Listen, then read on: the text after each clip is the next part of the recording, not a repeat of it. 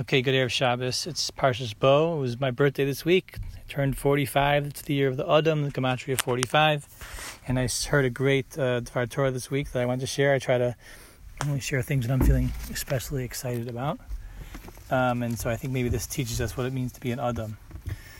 So, so this is from Rav Moshe Taragin, who teaches in the Gush, and he's quoting this Sfas Emes, is quoting a Midrash, which is quoting uh, Mishle, which is quoted, which is uh, King Shlomo. Okay, so he says the the pasuk in Mishle. I'm not going to quote it. Uh, in, I'm just going to quote it in English. That says something to the effect of that anger is heavier than rocks and sand.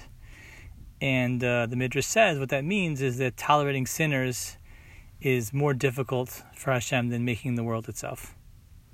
That's a heavy anger is heavier than rocks, meaning rocks are something that Hashem made. Anger is more difficult, heavier than rocks, is more difficult for him to handle because you would, you would think that the hard, more difficult to create the world is to deal with with uh, with sinners, but the, but the fact that people disobey Hashem is more difficult for him to deal with than creating the world itself, and that's that's really taking on the question from this week's parsha about Paro and his free will and hardening his heart and how can Hashem you know take away his free will because that's not fair and because that's the whole purpose of creation and we make choices and he took away his capacity for choice.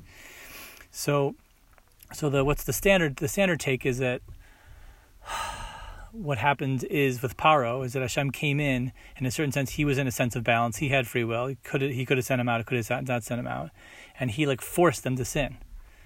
But uh, I think the Sfas Emes is going like the Sforno, and who says it's not not not he forced them to sin. Is that the Sforno says, and I think the Sfas Emes is going the same way with the Midrash, is that really with the plagues, Paro's out of balance and Hashem, what he does is he lets him rebel. I mean, he brings him back into balance. Or, in, you know, you can think of it as Hashem has to intervene in, in, in Paro's heart to allow him to sin. Meaning, he he was he was just so overwhelmed by the miracles of the plagues that he was unable to sin. So Hashem re, how, like brought him back to balance to gave him the capacity to sin.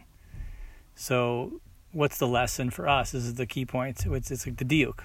I mean, why why did he do this? He taught he came to teach us this in order to de- demonstrate that our owner that our own inner disobedience is easier to overcome than we think.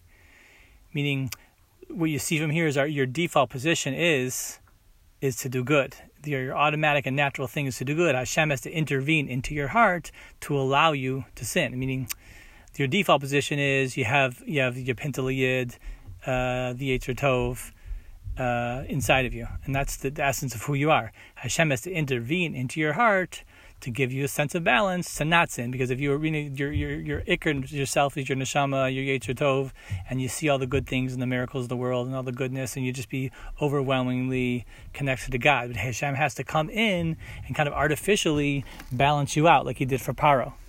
Uh, and I think that's like the inspiring thing is what you see from that's what you see from here that your your inner essence is so good, and that's a very inspiring thing. And I was very excited to hear that. And hopefully you're also excited to hear that as well. Have a great Shabbos.